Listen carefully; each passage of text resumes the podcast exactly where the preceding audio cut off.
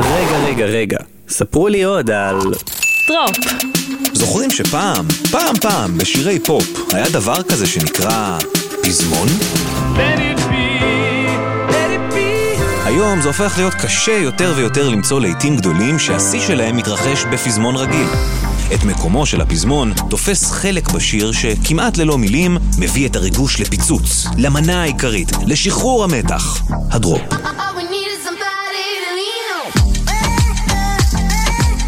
מה בעצם קורה בדרופ?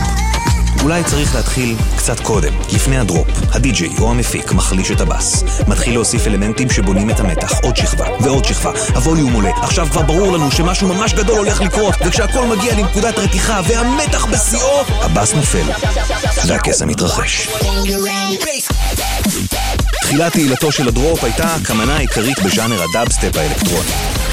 לאט לאט הקונספט של דרופ התחיל לזלוג גם אל מוזיקת פופ.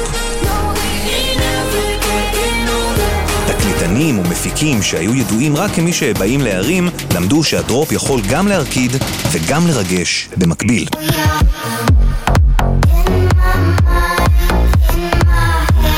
היום השיר עצמו הוא לפעמים רק תירוץ. כולם רק מחכים לרגע שהסיפור האמיתי יתחיל.